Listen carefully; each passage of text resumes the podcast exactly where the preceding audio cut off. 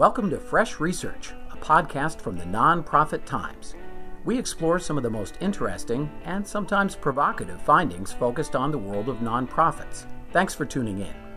Here at the Nonprofit Times, we see tons of great, fresh research.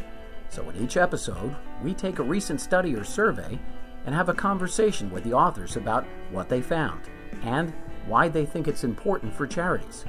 We'll also give away some books and give you access to other valuable information from the Nonprofit Times. The twenty twenty Donor Advised Fund report has the most comprehensive data on donor advised funds in the United States. The latest report, covering the twenty nineteen fiscal year, showed a continued decade of growth. For the first time, grants exceeded twenty-five billion dollars. Hi, it's Mark Hrywna for the Nonprofit Times. On the program today is Eileen Heisman, President and C E O of the National Philanthropic Trust, which has issued the report each year since two thousand six. The report does not cover twenty twenty. For that, we'll discuss N P Trust's Donor Advised Fund COVID Grantmaking Survey. It's the first sector-wide review of grantmaking in response to COVID nineteen. It uses self-reported data by sponsors that represented almost half of total grants by D A Fs. The survey found that grantmaking to charities increased almost thirty percent during the first six months of the year. Now, here's our conversation with Eileen Heisman, President and C E O of the National Philanthropic Trust. As far as the COVID grant-making survey, you had mentioned that that's you expected that to be more uh, popular and more trendy than the, the annual D A F report, although that's just a, a shorter window of time to look at. Was there anything surprising to you in in that survey? A lot of the numbers are up, and a lot of the the, the grant-making is you know double-digit percentages, uh, something we've we've heard about all year during COVID. No, there wasn't a surprise, but I guess what it did was fortify my anecdotal information and our own data, right? So we got combined with other D A F sponsors, and then all the anecdotal information that people were giving more, people were giving more. There was, you know, the generosity was accelerated and amplified. And so when we saw these numbers that the grants were up um, thirty percent in dollar value and thirty-seven percent in number of grants, it just underscored what we were feeling and, and observing in our own N P T D A F world, but that other D A F providers were doing the same thing. And I follow the other programs, so to the extent that they, you know, issue a press release or even talk about anecdotal data, I'll hear it. And I, I knew, you know, we had a really interesting experience during twenty twenty, is that um, we usually have extra staff come on in the giving season, which is the last six weeks of the year, just to process grants and contributions, because it's the busiest time for D A Fs to both accept contributions and also to make grants. And after the giving season is over, you know, the first week in January, a lot of those people either go to work part-time or they're come in seasonally. We have a lot of repeat people that come in, and then we redeploy other people. We have a whole strategy um, for how we address those needs. And I was shocked that we had to recreate our giving season strategy in, in March and April. We basically had to staff up because the volume was so intense of on the grant side that um, we usually like staff down by the middle of January, and then we were staffing up again at a time that we never staff up. So this data that we have that's available on N P trust dot org, it's the COVID nineteen survey data, is compared only to last y- the year before. So it compares the first two quarters of twenty twenty to the first two quarters of twenty nineteen. And so whenever I'm talking about the increases, I'm only talking about that window of time. So the previous March and April, you know, it was business as usual for us. But, but in twenty twenty, there was a dramatic, steep increase in the amount of grants that we made. And COVID, if you remember, we all went into our kind of retreat mode by the middle of March, most of us, that early lockdown. And so a lot of people then, I think, were in their houses, some working from home, some people lost their jobs, but the people who had access to their D A F dollars, which almost everybody does through their tablet or phone, um, were actually responding to the very thing that was keeping them in their homes and, and you know, the fear of getting sick. And remember the early days that the death count was just the daily, it was, you know, and then, and it was really intense in New York. And people were giving all over the place. They were giving for local community services. They were giving for vaccine research, for protective um, equipment, for, for healthcare workers, for lunch and dinner for healthcare workers. And so um, we were watching all that money go out. But then when I looked at this data, I, obviously my my fellow D A F providers and sponsors were also watching a lot of money go out. And so it was great. It was great. We were delighted to be a part of it. And, and you know, I think, it, I think this is going to continue into the rest of twenty twenty. Just so you also know that the racial justice grant making was not included in this either. So if you think that that is being Q three and you look at the whole calendar year, I think giving is going to be up a lot. And I, that was my next question was, do you expect that to, to continue and, and, and show a positive trend upward for giving in twenty twenty after kind of some concerns in twenty nineteen about whether giving overall was uh, flattening out? You know, I think the social justice grant making is going to be sustained. I think the COVID grant making, and we were counting grants that you couldn't say, oh, that's a COVID grant, because we believed that charities like arts organizations who couldn't put performances on or hold fundraisers, that people were still granting to their favorite causes and they were adding the COVID causes above them. So we were putting all the grants into a COVID category because it was impossible to say that's a COVID grant and that isn't if somebody's supporting their favorite charity in a very difficult time. It's because they don't want them to go out of business, essentially. It's hard to know the answer to your question. I mean, I think that as the vaccine gets distributed and that sense of that very first sense of the first three or four months where there was a great sense of urgency. I don't know that it's going to continue with the same intensity.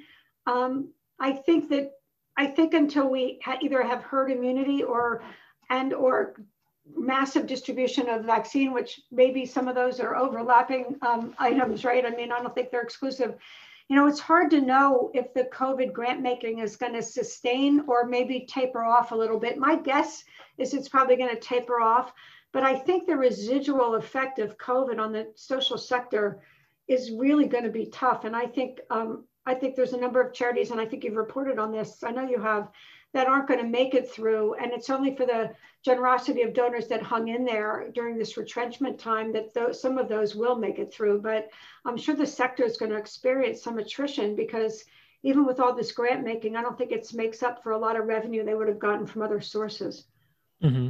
Yeah, most every subsector in, in your survey showed uh, double digits uh, percentage increases. I mean, human services was up almost eighty percent compared to the same two quarters the previous year.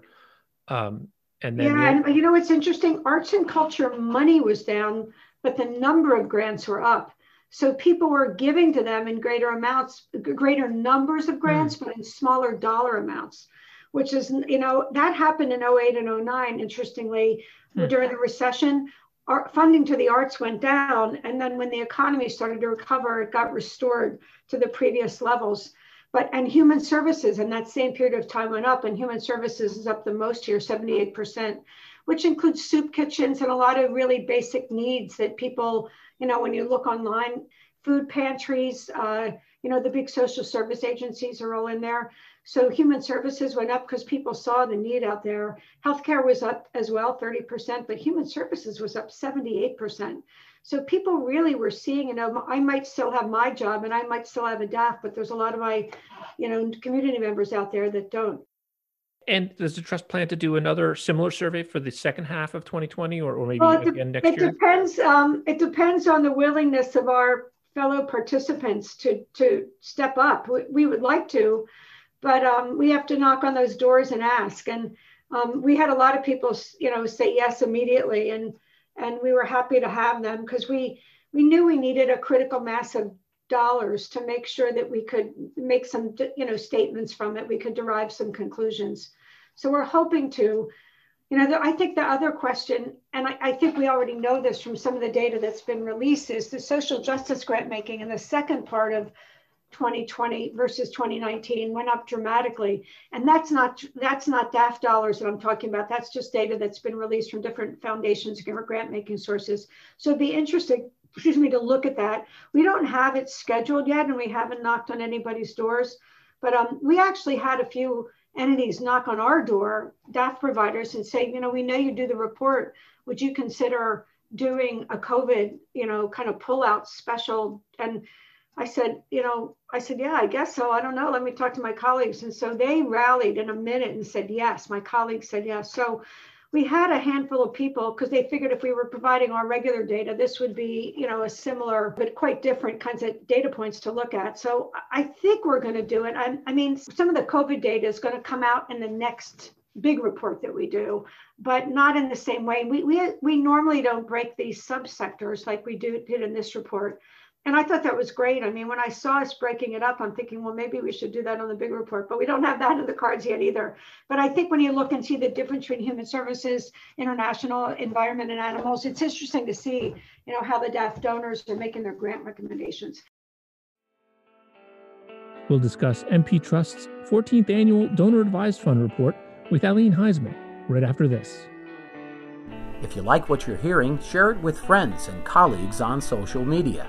Use the hashtag FreshResearch or retweet the Nonprofit Times link, and you'll be eligible to win a book from the N P T library. Another way for folks to find the show, rate us on iTunes, Stitcher, or wherever you get your podcasts. For more than thirty years, the Nonprofit Times has been the leading business publication for nonprofit management. To subscribe, visit shop the nonprofit times dot com. You'll also find special issue coverage, relevant research like our salary and benefits report, and best nonprofits to work for, plus other special reports and webinars. And keep up with the latest breaking news and in-depth reporting at the nonprofit times dot com.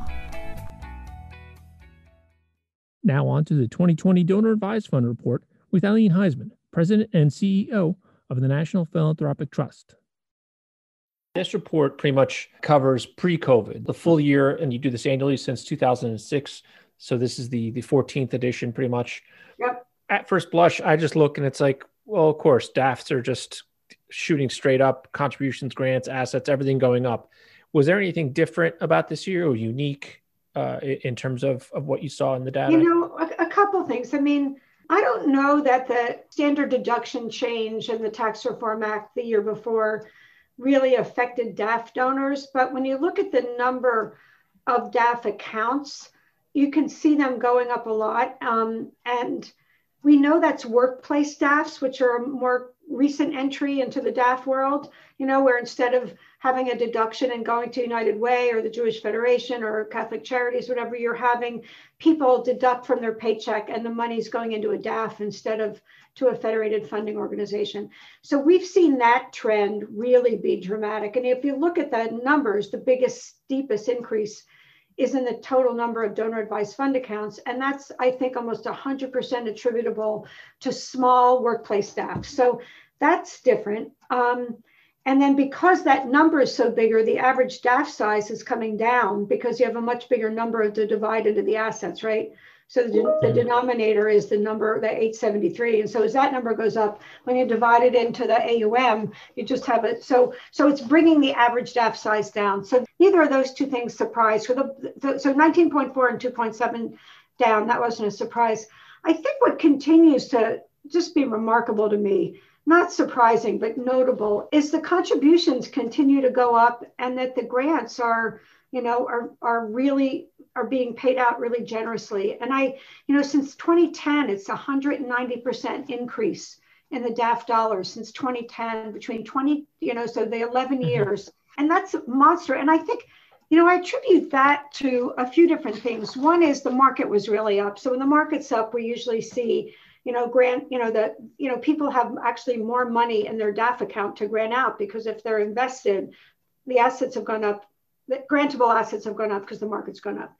But I think the other thing about it, about the um, grant dollars going out, is that people are, um, the, there, there's a lot of folks that look and see the needs around them and they really, really, really want to respond. And the digital uh, simplicity and the convenience of banking that's basically spilled over into the D A F world has made grant making. I mean, you can open your D A F account. Almost all the providers have, you know, web-based, not apps necessarily, but have app-friendly transactional tools. And you can go in basically with your thumb, open your D A F account, make a grant recommendation to one of your favorite charities that's probably already in there. You know, maybe your alma mater, maybe it's an organization you're on the board of. And you can make a grant recommendation twenty-four seven, you know, with a few clicks. And I think the digital nature of grant making, um, whether it's on your phone or your tablet, I mean, I think it's just accelerated the ease with which people want to open a D A F, fund a D A F, and make grants. And I think that that has affected how we bank, how we, I mean, I, everybody I know practically has Venmo, even baby boomers, right? And if you want to split a dinner, you can like split the cost of something in two seconds. You know, that is part of the D A F world as well. So the, that ease of digital giving, I think, has really accelerated these numbers. Can you talk a little bit about the, the payout rate and how you calculate that? Because that's an issue sometimes with folks who are a little critical of donor-advised funds. In your report, it's twenty-one percent the previous year.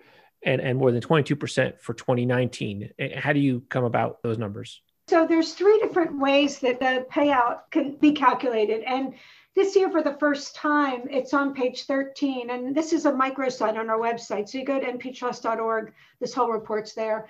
Um, on Appendix uh, A is the grant payout. And for the very, very, very first time, we've taken our data since oh seven and I've calculated all the different payout rates. And we use the Foundation Center payout rate, which is this year's grants divided by this year's grant assets plus the amount of grants distributed during the year. So I know it confuses people, but it's what it's the same calculation that private foundations use.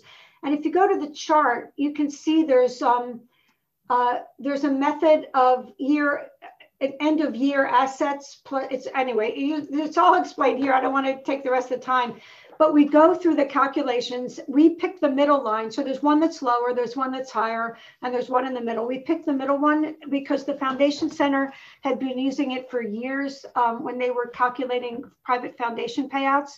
And because our payouts are often compared to private foundations, we wanted to be had apples to apples. Um, and so that's why we picked that. So when we look at it that way, the payout's been um, this year, it, in this report, it's twenty-two point four percent.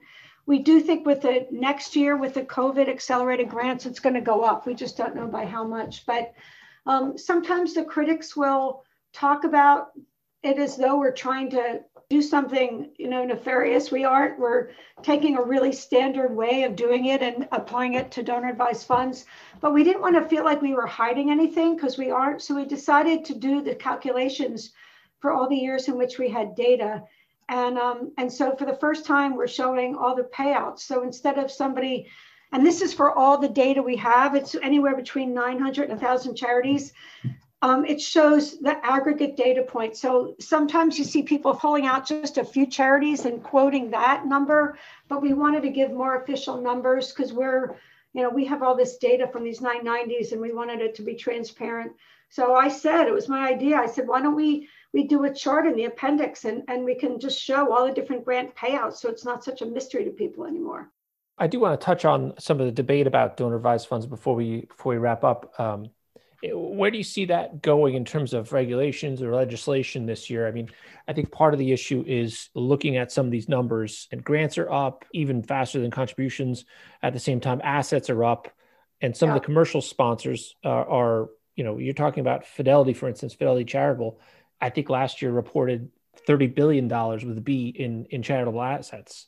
I mean, that's a lot of money that people think are kind of looking at st- sitting on the sidelines. I don't want to, I wouldn't, I wouldn't want to be somebody to look a gift horse in the mouth when we're look, talking about fifteen percent up in value of grants even before COVID, but there's a, still a lot more money in assets that, that could be going to use somewhere. I have a couple of thoughts on that, and more than two, I probably have twenty-five, but um, I, a couple of things. One is, you know, the n- number of D A F dollars relative to private foundation dollars, I think private foundations have, I don't know, six per, six times the amount of assets of donor advised funds. So private foundations are this gigantic pool. We're a smaller pool. They give out five percent that includes overhead. So their five percent payout includes overhead. And most of them see the five percent as a ceiling. We're paying out, you know, take out any of these payout rates. I mean, the lowest one's sixteen, the highest one's twenty-four seven. So there's three different payout rates you could quote, but we're giving out um, anywhere from three times to, you know, I don't know, almost five times the amount. So twenty-four seven is almost five, you know, and we're much smaller dollar amount. We're giving out a much higher percent without, that does not include overhead. So when you look at assets that are sitting there, I mean, private foundations are sitting on way, way, way more assets than we are. And they pay out by law less than we do. I think that the entities, the, the folks that are looking at donor advised fund assets are seeing them as dormant, but the payout, if you look at the payout churn, when you're paying out that amount of money, you know, if nobody gave more, any more money, we would be you know, not, not the perfect math, but if you're paying out around twenty percent, that's only going to last five years, right? I mean, it's going to, so when you look at the amount of money we're throwing out from our corpus, it's, it's a much bigger percentage and our churn is much bigger. Dan, do you know Dan Heist? Did you follow Dan Heist's? Um, yeah, we were on a, he, he was on the show uh, probably two years ago. I'll, I'll yeah. link to the, uh, I'll link to that episode because they had an, they had an interesting um, yeah. paper a couple of years ago. So I just talked to Dan yesterday of all things. I mean, he was asking, I, he, he was a, I teach a philanthropy course at Penn and he was my T A one year when he was about to get his PhD. So I got to know him really well, but um.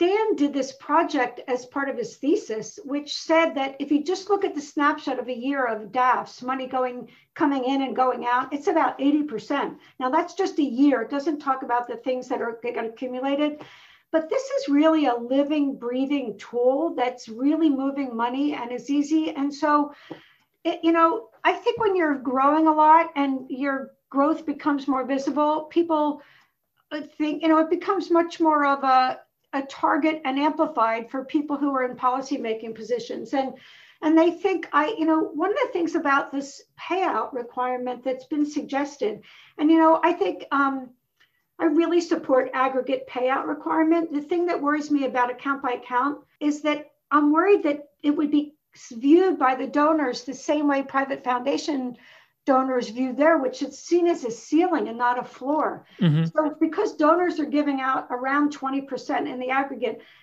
if we said, well, we have a payout requirement that's five, I'm worried that people would start calculating, oh, I have to give out this amount this year. I'm worried actually it would lower our payout.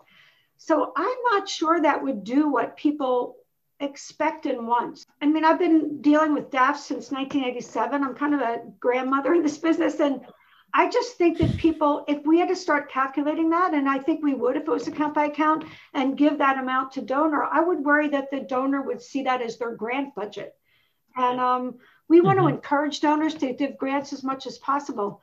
And, you know, when I saw the half your D A F campaign, you know, being waged, I'm like, go for it. You know, if somebody wants to half their D A F, we would never do anything to stop it or discourage it or anything. It's like it would be, we would celebrate it even. So I just think there's a lot of money that's getting moved into the social sector here. And, you know, if, if they want to look at ways we can report better, I mean, we prefer federal reporting to state by state reporting, just because if we had to start having different reports for thirty-eight states or forty, that sure. would be a lot of extra work and time and calculations. And are we reporting on the donors or the grants going out? And some, you know, every state reporting requirement for state re- registrations, there's thirty-eight states that require you to do fundraising registration. They're all different.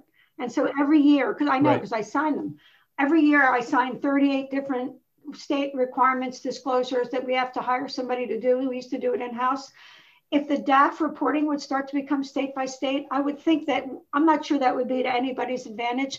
I think if the federal government, you know, made some standard reporting and had dormant account policies and things that we have, I think there's ways in which we could provide people with a lot of information to so that we don't have a lot of dormant accounts, that people are giving a lot, and that we are, you know, the money that we do hold and invest.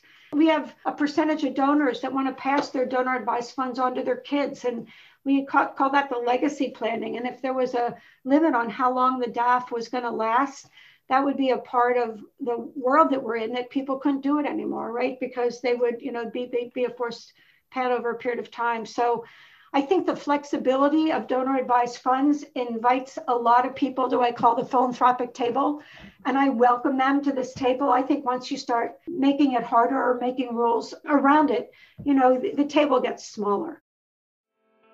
Thanks to Eileen Heisman, President and C E O of the National Philanthropic Trust, for joining us today. You can find the reports and surveys we talked about in the story notes or visit n p trust dot org. I'm Mark Hrywna for the Nonprofit Times. Thanks for listening, and remember to sign up for our free e-newsletters, subscribe to our print edition, or visit us online at the nonprofit times dot com. That's our episode for today. Thanks for listening.